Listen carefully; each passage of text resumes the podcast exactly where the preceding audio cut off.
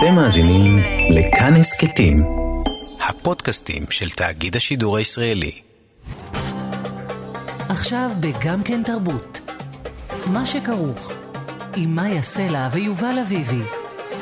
שלום רב לאנשי מה שכרוך, תוכנית הספרות שלנו בכאן תרבות, מאיה סלע ויובל אביבי. בוקר טוב יובל. בוקר טוב, שלום. שלום רב אה, מאיה סלע. בוקר אור לך גואל. ואתם אה, באים אלינו דבר ראשון עם דיווחים הקשורים לפרס ספיר. כן, אה, מפעל הפיס הרגע הודיע שיכריזו על הזוכה בפרס ספיר לספרות ביום ראשון הקרוב, טקס שיתקיים ללא קהל, ישודר בשידורי קשת בשעה 11:40 בלילה. וסוף סוף אנחנו נדע מי הזוכה בפרס ספיר אחרי שהוא נדחה, כזכור, בשל כל ענייני הקורונה. בגלל קורונה, מה זה אומר? זה יהיה טקס זום, יובל? זה לא, אני לא, לא, לא מוזכר המילה זום בהודעה שאנחנו קיבלנו. לא, לא, לא, זה לא יהיה טקס זום, זה יהיה טקס ממש. טקס שישודר בטלוויזיה. בהנחיית מיכאל אלוני, גואל, זה כאילו יהיה הטקס כפי שהוא היה אמור להיות, רק בלי קהל. פשוט מאוד, ככה אני מבינה את זה. ואת מדמיינת את החמישייה, מה, יושבים בריחוק של שני מטרים האחד מהשני? כן, בלי אף אחד, בלי המשפחות, בלי המו"לים העצבניים? כן, כנראה שזה יהיה, זה יהיה מעניין, הדבר הזה. סוף סוף אפשר יהיה לשים את המצלמות על הפנים שלהם, כמו בטקס האוסקר, ולראות את התגובות הממשיות, כי יהיו רק הם שם. בדרך כלל אין מספיק מצלמות לבצע דרמה מהסוג הזה, אבל עכשיו הם יוכלו לספק את זה. ויובל, אנחנו מדברים על החמישייה, שכמובן התארחו גם אצלכם, גם אצלנו כאן בתוכנית, דרור משעני עם שלוש, אילנה ברנשטיין. נכון, מיכל בן נפתלי, יערה שחורי, אלעד שמיר, כל אלה עם ספריהם, ואני מניח שיכריזו באותו מעמד גם על הזוכה בפרס הביקורים, mm-hmm. בין שלושת המועמדים ברשימה הזאת, ארנון איטיאל, נעמה די ורועי חסן. כאמור, אנחנו נראה כמו כולם בטלוויזיה בפעם.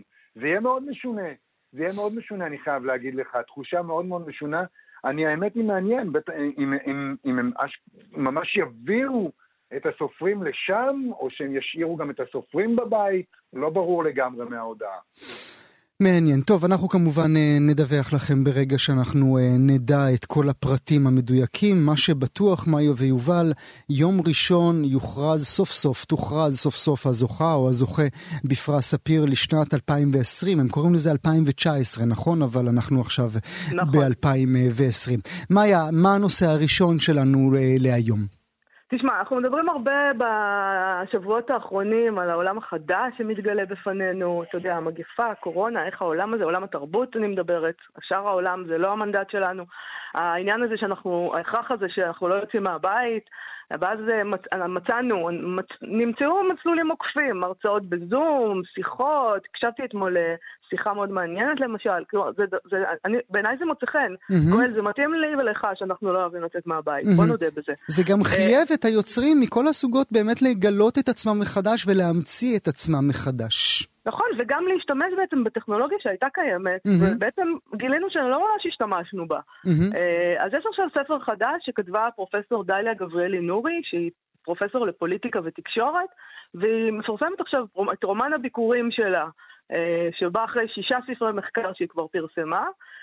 והיא אומרת שאפשר לראות בו מעין עבודה קהילתית, אבל זה לא היה אמור להיות ככה, זה בזכות הקורונה. הרומן הזה נקרא קריית אונו, בצוק העיתים היא פרסמה פרקים ממנו בקבוצה של תושבי קריית אונו, כי זה בעצם הנוס... כל ההתרחשות. מה שקורה ברומן קורה בקריית אונו, ובעצם מספר את הסיפור של המקום הזה, uh, אבל גם את הסיפור סיפור של דור, יהיה יותר נכון להגיד. אבל ברגע שהיא פרסמה שם פרקים, uh, הם בתורם, תושבי קריית אונו, סיפרו לה סיפורים uh, משלהם, תיקנו טעויות mm. שהיא עשתה בספר, טעויות שכדאי לתקן. ובעצם כך נולד הספר הזה, קריית אונו, שהיה אמור להיות כנראה שונה לגמרי, אם הוא לא היה באיזשהו סוג של שיתוף גולשים. איזה יופי. ועכשיו גם, אפשר לקרוא אותו בחינם, חינם אין כסף, באתר של עברית, ספר שיתופי. אז בוא נגיד שלום לפרופסור דליה גבריאלי נורי. שלום רב, צהריים טובים. צהריים טובים לך. ספרי לנו על העבודה המשותפת הזאת שנוצרה, בעצם זה דבר לא מתוכנן שקרה.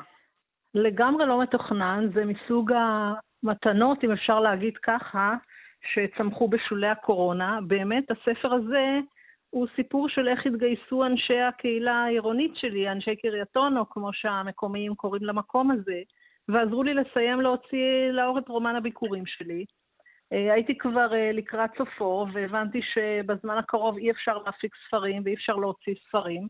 ואז באמת התחלתי להעלות אה, פרקים באתר העירוני, באתר הפייסבוק העירוני, וקרתה תופעה די מפתיעה שנראית לי כמו איזשהו ניסוי ספרותי, ואנשים נכנסו, הגיבו, המשיכו את הסיפורים, תיקנו טעויות, כמו שאמרת. אני יכולה להגיד לך איזה אנקדוטה שלמשל כתוב בתחילת הספר, הציפורים עפות מעל צומת תל השומר, השנה היא 1940, ומיד כתב לי אה, קורא ותיק, אה, קורא אונוי אה, מהגיל השלישי, הוא כותב לי, תשמעי, ב-1940 לא היה צומת תל שומר, ולא היה בכלל שפיע. אז באמת לבושתי, כי אני לא ידעתי את זה, ומיד אצתי רצתי לתקן. והיו עוד כמה אה, תיקונים כאלה, גם עובדתיים, אבל גם אנשים על באמת המשיכו את הסיפור, ואני יכולה להגיד לך שעל אף שהספר אה, לכאורה הוא כבר גמור והוא באתר עברית, כמו שאמרת, והוא ספר חינמי ושכל אחד יכול להוריד אותו, הספר ממשיך להיכתב גם בימים האלה, מפני שאנשים מוסיפים להיכנס לפייסבוק, ולמשל אחד אה, מספר, יש שם סיפור על המעברה בספר שלי, ורק אתמול קראתי איזושהי ביקורת נוקבת על האופן שבו תיארתי משהו במעברה, ומישהי אחרת ענתה לו, זאת אומרת, זה ספר קהילתי ממש. קריית אונו ממשיכה, קריית אונו, אגב, זה כמו שאת יודעת, ברמת שרון, אומרים רמת שרון, ככה הם קוראים כן. לה, כן. שרון, אם ככה קוראים לה בצ'אדיק, אז קריית אונו גם, הם קוראים לעצמם גם, אנחנו קוראים לעצמנו קריית אונואים. אה, אז הקריאטונים בהחלט ממשיכים אה, לכתוב את זה בתור סוג של, יודעת מה, ניסוי ספרותי. אבל, אבל הספר, ש... הספר עצמו הוא ספר uh, מאוד ביקורתי, עם ביקורת חברתית מאוד נוקבת. את כותבת על, על שתי קריית אונו שהיו. הקריית אונו של המעברות וקריית אונו הלבנה, אם מותר לומר. אם מותר לומר, אז בואו בוא נעשה סדר. הספר הזה, באמת, כמו שאמרת, הוא אחרי כמה ספרי מחקר, וזו פעם הראשונה שאני חוטאת uh, בכתיבה לא אקדמית מחקרית כבדה, אלא במשהו שהוא חלקו בדיון. ובעצם הוא שלוש שכבות של ביוגרפיה. זה גם ביוגרפיה אישית שלי, שחלקה מדומיינת, גם אה, ביוגרפיה של מקום, של קריית אונו, אבל מעל הכל זאת ביוגרפיה של דור ילידי שנות ה-60.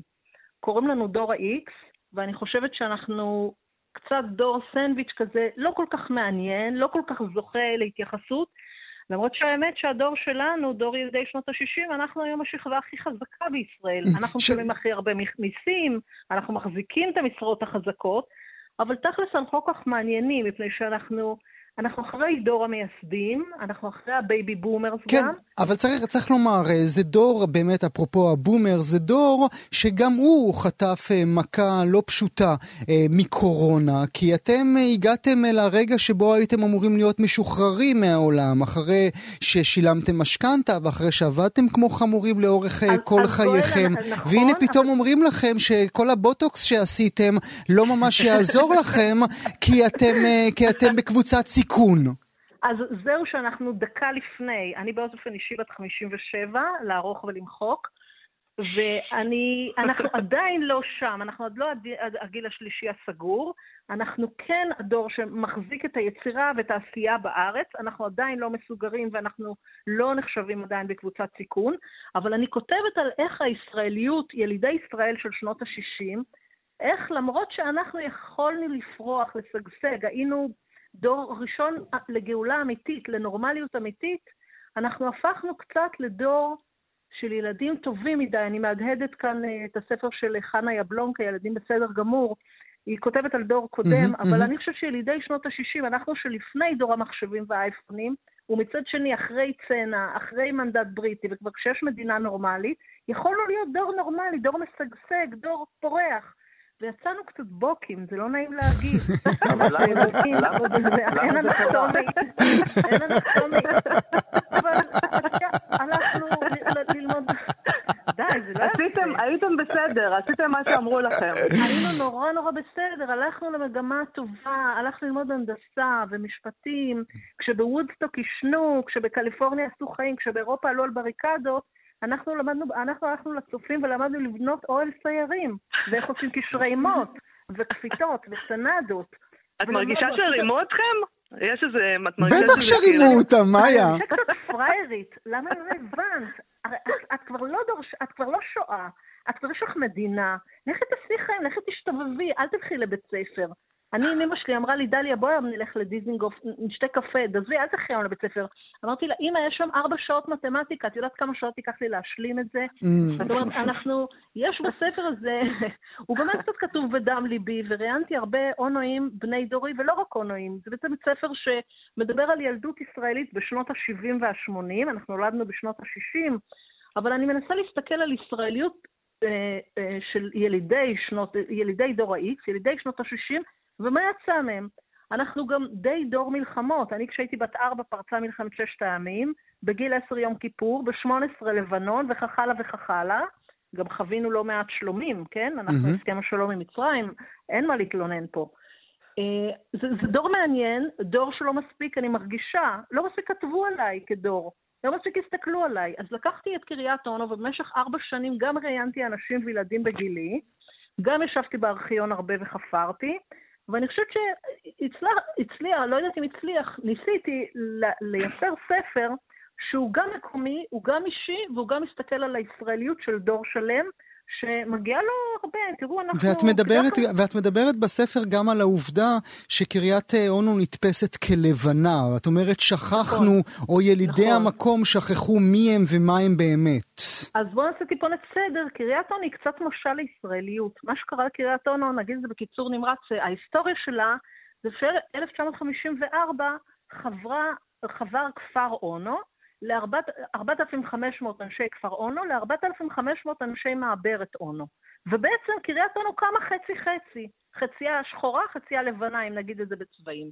ומה שקרה במשך השנים, אנשי המעברה נדחקו, אין להם מקום בהיסטוריה העירונית. למשל, לפני עשור, היה עשר שנים לקריית אונו, הקימו את כיכר המייסדים. כיכר המייסדים שמוקם, שהיא רק, יש שם אבן גדולה, עם השמות אך ורק של אנשי כפר אונו. Hmm. לאנשי מעברת אונו, זו הייתה אחת המעברות הגדולות בארץ. אגב, האוניבר... האנציקלופדיה העברית הקדישה לערך מעברות 28 שורות, לערך הזה, סתם uh, בתור, uh, לא יודעת מה להגיד, עם קוריוז mm-hmm. או משהו עצוב, mm-hmm. אבל גם קריית אונו במשך השנים לא כל כך שמה לב שבעצם היו כאן הרבה מאוד אנשים, הם חיים איתנו היום, ילדיהם חיים איתנו היום, וקריית אונו היא מה שאני קוראת כפר ברא.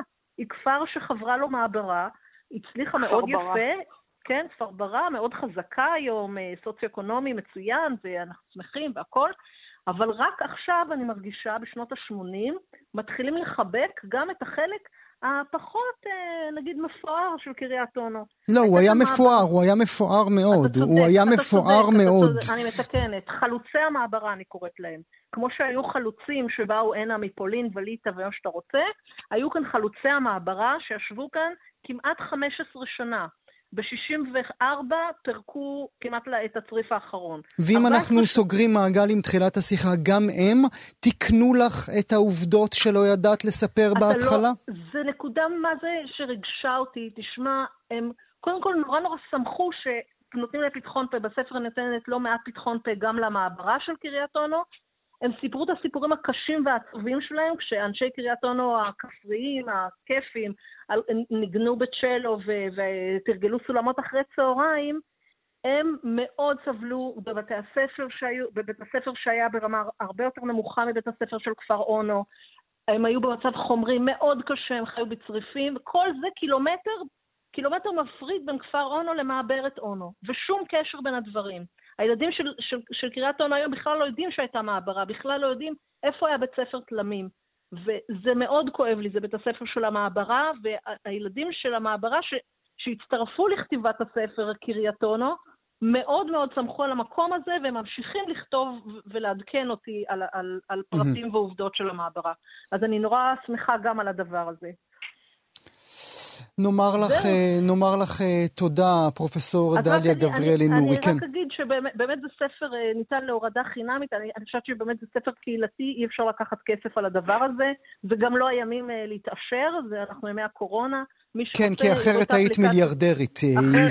אחרת היית מיליארדרית. ברור, אני אמצא דרך אחרת. אפשר להיכנס לאפליקציה עברית, להוריד את הספר הזה ללא תמורה, ללא תשלום, ולקרוא אותו, ואני מקווה גם ליהנות. תודה על השיחה המעניינת הזאת. תודה רבה לכם. יובל, אנחנו עוברים עכשיו אל הנושא הבא שלנו. נכון.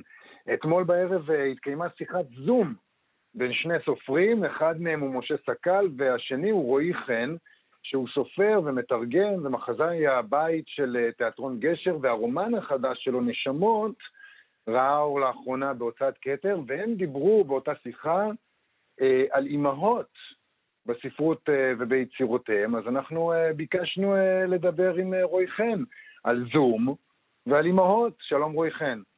שלום עליכם. בוא, בוא נתחיל קודם כל עם העניין הזה של uh, זום. בתור בן אדם שכמוך, שרגיל uh, לשמוע מחיאות כפיים באולם התיאטרון מדי ערב, זה משהו משונה, אין מחיאות כפיים בזום. זה משהו משונה אבל מאוד מעניין, uh, כי הוא בעצם מערבב קהלים. שמתי לב, ויצא לי לא מעט uh, גם להרצות וגם להקשיב לכל מיני מפגשים כאלה בזום, ושמתי לב שלפעמים מגיעים קהלים שלא היו מגיעים למפגש mm, הרגיל mm. אחרי הצגה בתיאטרון, כמו שאני רגיל עליו, או בחנות ספרים קטנה פה ושם, אה, וזה כיף.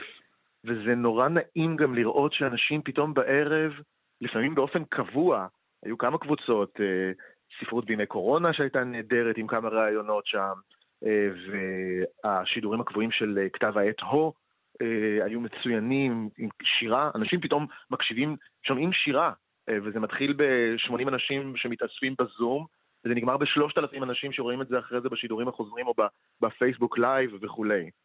אה, אז, אז פתאום זו חשיפה אחרת, ויש לה איזה יופי אפילו. ואיך... אני יכול להחזיק מעמד? זאת אומרת, אנחנו עושים את זה עכשיו, זה קורה עכשיו כי זה מה שיש? זו שאלה מעולה. שאלה מאוד מאוד טובה. אני גם שואל את עצמי, אה, האם הדבר הזה הוא ככה לימי חירום, או שיש בו משהו מעבר לזה? אני לא יודע להגיד בדיוק, אני כן יודע שאני מתגעגע לקהל שיושב מולי. אני גם מדבר נורא חזק, אני שם לב שבזום אני צועק כל הזמן, תנועות ידיים, אני לפעמים גם יכול לפגוע במחשב, שפכתי מדי פעם, זה פחות מתאים לי הפורמט. אבל זה כן, אבל זה כן מקסים, זאת אומרת, זה, זה מרתק בעיניי. יש גם את התופעה הזאת של חברים שחקנים נגיד, שמופיעים בזום, שאומרים לי שהם לא מסוגלים להסתכל על מישהו אחר מלבד על עצמם. Mm. אתה יודע, אם נתת מראה לנרקיס, אז בואו נעשה מזה. אה, וגם אתה יודע, שבאים ובאמת, אתם מכירים את זה שהם עוברים ממשבצת למשבצת? כמובן. הוא מנמנם, האיש אותה, הוא מעשן, ההוא קצת אג'י. זה היופי של הדבר הזה, אבל תגיד לי, איך יבגני אריה צועק עליך בזום? אה, יבגני אריה יכול לצעוק גם בלי הזום, דרך מאמריקה, הוא נמצא כרגע בניו יורק ואני שומע. אבל, אה, אבל יש משהו בזום, שאם בכל זאת להגיד איזה יתרון אחרון, שהוא קצת עושה אה, זום אין על נושאים מסוימים שפחות נחשפים. נגיד כמו הערב הזה שהיה לנו אתמול פתאום, שאני ומשה סקל אה, אה, הנחינו וקראנו בו, אה, פתאום אימהות. אה, שמתי לב שהאימא בספר שלי נורא משמעותית, והאימא בספר שלו, חד קרן שיצא עכשיו, הוא מאוד, היא מאוד משמעותית. אז אמרתי לו, בוא נדבר על אימהות ועל אימהות. ואז שאלתי את עצמי אם זה לא קצת אה, מופרז ששני אה, אה, גברים יתחילו... שני בחורים, מדברים על כן, אימהות. כן, שני, שני בחורים עכשיו יתחילו ל... מה, מה קרה? אסור לנו, מאיה? גם לנו יש אימהות ואנחנו אוהבים נכון, אותן. נכון, נכון, נכון. לא, היה שיחה, אני ראיתי את השיחה הזאת אתמול, זה היה מאוד מאוד מעניין, וגם עלו אימהות מזוויעות, רועי, אין מה להגיד. זוועה. בפרפרזה על טולסטוי, כל האימהות המאושרות דומות אחת לשנייה, mm. כל האימהות האומללות אומללות לפי דרכן, ולכן קצת יותר מעניין לדבר כנראה על האימהות האומללות, או על האימהות האכזריות, או על האימהות הנוטשות, או הפולשות, או המתעמרות, אה, אבל יש גם אימהות מקסימות, כן? ואגב, הספרות העברית, שתדעו לכם, ספרות המקור שלנו, משופעת ביותר אימהות טובות לתחושתי מאשר הספרות העולמית. Mm, כן, אנחנו מפחדים מהם. נכון. בדיוק, הילדים היהודים עדיין לא יכולים לדבר. אנחנו מתים מפחד, זה לא... לא, לא, לא יעלה על דעתנו. גם אצלך בספר היא אימא די טובה בסופו של דבר. בהתחלה, אה, לא נעשה ספוילרים יותר מדי, אבל היא בהתחלה מנסה לשבש את כל העניין. אבל בסופו של דבר היא מתגלה כאימא ממש טובה. נכון, והאמת היא שככה בתגובות כלליות בינתיים, מאז שהספר יצא בחודשים האחרונים, אה, אנשים מאוד אוהבים את האימא הזאת, למרות שאולי אולי לא רק על אף החסרונות שלה, אולי בזכות החסרונות שלה, היא גם עילגת והיא גם uh, חצופה, היא גם נדחפת לתוך הספר של הבן שלה ומנסה לגרש את הקוראים בהתחלה, ואז לאט לאט רוקמת איתה מערכת יחסים כמעט סודית מאחורי גבו של בנה, המספר המרכזי של הסיפור, בעצם יוצרת ספר מקביל. יש לה מין, מין אפטר פארטי כזה עם הקוראים. אחרי שהבן שלה מספר סיפור, היא נפגשת בסתר עם הקוראים ומסבירה להם מה באמת קרה פה. מה באמת הבן שלה. והיא צודקת, היא צודקת. ובהמון מובנים היא כל כך צודקת, כן, זה נכון. והיא גם מרגשת, וגם בסופו של דבר אתה לומד שהיא אולי הנשמה היחידה בעולם הזה שרואה את הבן שלה אה, ברומן הזה, בנשמות. יש משהו באמת בחיבור בין אימא, אה, בין, בין, בין, תמיד מדובר על האימא היהודייה. יש דבר כזה? הוא שונה מהאימא האחרת? כן, זה כמו שאתה יודע, תמיד דיברו איתי על האימא הפולניה, ואז גיליתי שהאימא המרוקאית שלי היא באמת, היא מפולין, מוורשה עילית, אז, אז כנראה שיש המון אימהות יהודיות שהן לא ממוצא יהודי. אה, אבל, אבל יש מין תופעה כזאת שבאמת הוודי אלניות לקחה אותה ועשתה עליה קריירה, אבל יש גם קטע קטן, אולי אפילו אני אקרא אותו ממש ארבע שורות כמעט, של חנוך לוין, הפתיחה של קרום, המחזה קרום, באמת אימא כן. שאני חושב שהיא אומרת הכל, אפילו לא צריך להרחיב. זה קורה בשדה תעופה, היא מחכה לבן שלה שמגיע, ואז היא אומרת, הודיעו שהמטוס נחת, בעוד רגע אראה את בני, הנה הוא בא. ואז נכנס קרום ואומר, לא הצלחתי בחוץ לארץ, אמא, לא הרווחתי כסף, לא נעשיתי מאושר, לא ביליתי, לא התקדמתי, לא התחתנתי, לא התארחתי ולא הכרתי אף אחד. לא קניתי כלום, לא הבאתי כלום, במזוודה שיש לי לבנים משומשים וכלי רחצה. זהו, אמרתי לך הכל, ואני רוצה שתעזבי אותי במנוחה. האמא. בטח מכין לי איזו הפתעה. קרום, לא. האמא. בטח איזו הפתעה לאמא. קרום, לא, לא. האמא, מה אתה צועק? מישהו רוצה ממך משהו? באת ארצה כדי לריב? זאת תמונת הפתיחה.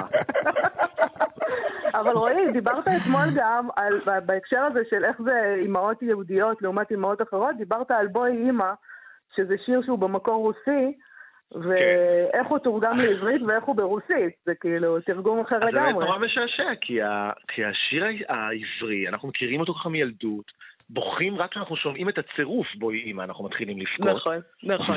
ויש שם משפטים כל כך... יפים, כל כך uh, מרגשים, כן? Uh, ספרי לי אימא, איך באים החלומות, כל מיני דברים מאוד פיוטיים. ואז יום אחד, באמת, כשלמדתי רוסית, נתקלתי בשיר המקור, שהלחן שלו הוא בדיוק אותו לחן, אמניה מאמה, אמניה מאמה, והשיר הוא לגמרי שונה. הוא מספר על אימא, אימא שלי, אימא שלי אמ, אמ, אה, לא הרשתה לי להתנשק. היא אמרה, יש בחוץ שלג, וזה, ואל תדאגי, את תשכחי מההוא שאהב אותך, אבל ולא מרשה להתנשק, והיום, אחרי שנים שעברו, שוב איזה אימא אוסרת על הילדה שלה להתנשק. שיר אחר לגמרי, לגמרי, כן. והיהודים ישר עם כל הדכדוך האלפיים שנות הזה שמפעפע בהם, ישר בואי אימא, שבי איתי מעט, בכלל לא רוצה להתנשק עם אף אחד, רוצה להתנשק עם אימא.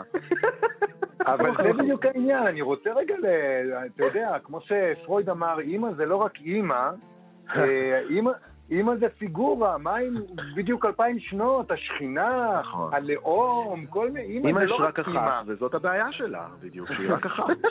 שהיא תקועה, היא לא יכולה להתחלף, כי אבות יכולים להיות כל מיני, אפילו ביולוגית, אתה מתבלבל, איתה אתה בטוח, משם יצאת, ולשם אתה שוב, לא? אבל כפיגורה היא דבר גדול יותר מזה. כן, אה, יש משהו גם כמובן באם, כמקור הבריאה. עכשיו, אחד הדברים שנורא עניינו אותי, זה שאמרתי אה, אתמול, כשאני ומשה דיברנו על זה, משה סקל, אז אמרנו, האם יש אימא שהיא מפורסמת כי היא אימא, או בלי שהיא תהיה אימא של... זאת אומרת, אימא שהצליחה גם לשמר את הפרסונה של אישה בתוכה, ולא רק סניף של מישהו, כן? כי כשדיברנו על אימא, אימהות מפורסמות, שמנו לב שכל הזמן, אז למשל מדיה, האימא באמת מה, מהטרגדיה היוונית של אוריפידס, אתה לא יודע את השמות של הילדים שלה אפילו. היא בסוף נזכרה כמרעילת הילדים, או דוקרת הילדים, כן, בכל מיני גרסאות היא הרגה אותם בכל פעם בצורה אחרת. היא בעצם הורגת את הילדים שלה כי הבעל שלה בגד בה. אז היא נוקמת בו, מענישה אותו, ורוצחת את הילדים שלהם. מעשה לא כל כך נחמד, אבל מצד שני, אה, זאת האישה הראשונה ככה, אחת הראשונות בטרגדיות העולמיות לתיאטרון, שיש לה אישיות משלה, mm. ומותר לה לעשות אפילו פשע, והיא יוצאת uh, כמישהי ששברו לה את הלב, מהגרת, uh, באמת שהביאו אותה מרחוק, יסון, בעלה הביאה אותה ליוון, ועכשיו היא שם והיא לבד, היא פשוט לבד בעולם, אז היא עושה איזה צעד נוראי, אבל הוא מתוך uh, לב שבור, ולא מתוך איזו אכזריות פרופר. טוב, זה די אכזרי מה שעושה, ועדיין. יש, יש אישה שם כן. מאחורה. יש כן. אישה שם מאחורה, והיא אישה לא מלאת רגשות. היא פתאום אה, היא הולכת למשבצת של האישה באותו רגע. כן, מה שיפה זה כמובן שגבר גילם אותה. כן. גבר כתב אותה כן. וגבר גילם אותה, ואגב, גם בקהל ישבו גברים וצפו אז יכול להיות שזה הכל בעצם שיעור לגברים שילמדו שהאישה היא, היא, היא דמות מורכבת, זאת אומרת, היא, יש לה רגשות, ואני חושב שזה היה מאוד מהפכני בזמנו, אה, לעשות מין מחזה שקרוי על שם של אישה מהסוג הזה. אנחנו אפילו היום מתפעלים מכל מיני יצירות שמוקדשות לנשים, אז תארו לעצמכם אז, לפני הספירה שם. רועי חן, תודה רבה לך על השיחה הזאת. תודה לכם. לכו לכתוב על אימהות ולקרוא על אימהות. אין לנו ברירה, אין לנו ברירה. בימים כאלה שאי אפשר לחבק אותן, אז נשאר לנו רק לקרוא עליהן. תודה רועי. ומילה לסיום אה, מכם, אה, אנשי מה שכרוך, יובל, הסטטוס הספרותי.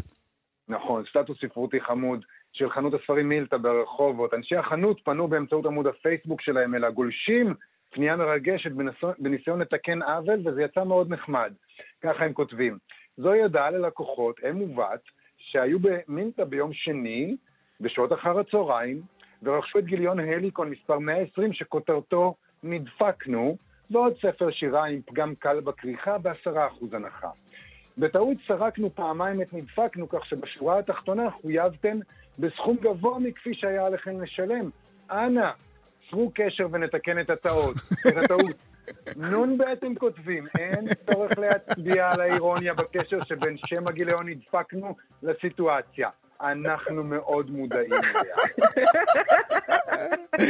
אבל זה לא הוגן, למה הם גנבו לנו את היכולת להצביע על האירוניה? לא, זה עדיין מצוין. זה עדיין מצוין, ואם אה, אתן אה, מאזינות, אה, אימא ובת שנדפקתן, תקנו את הטעות בחנות. כמה זה יפה, אחלה הודעה, אחלה סטטוס. מאיה ויובל, אנשי מה שכרוך, לעונג, תודה רבה לכם שהייתם איתנו היום. תודה גואל. אתם מאזינים לכאן הסכתים, הפודקאסטים של תאגיד השידור הישראלי.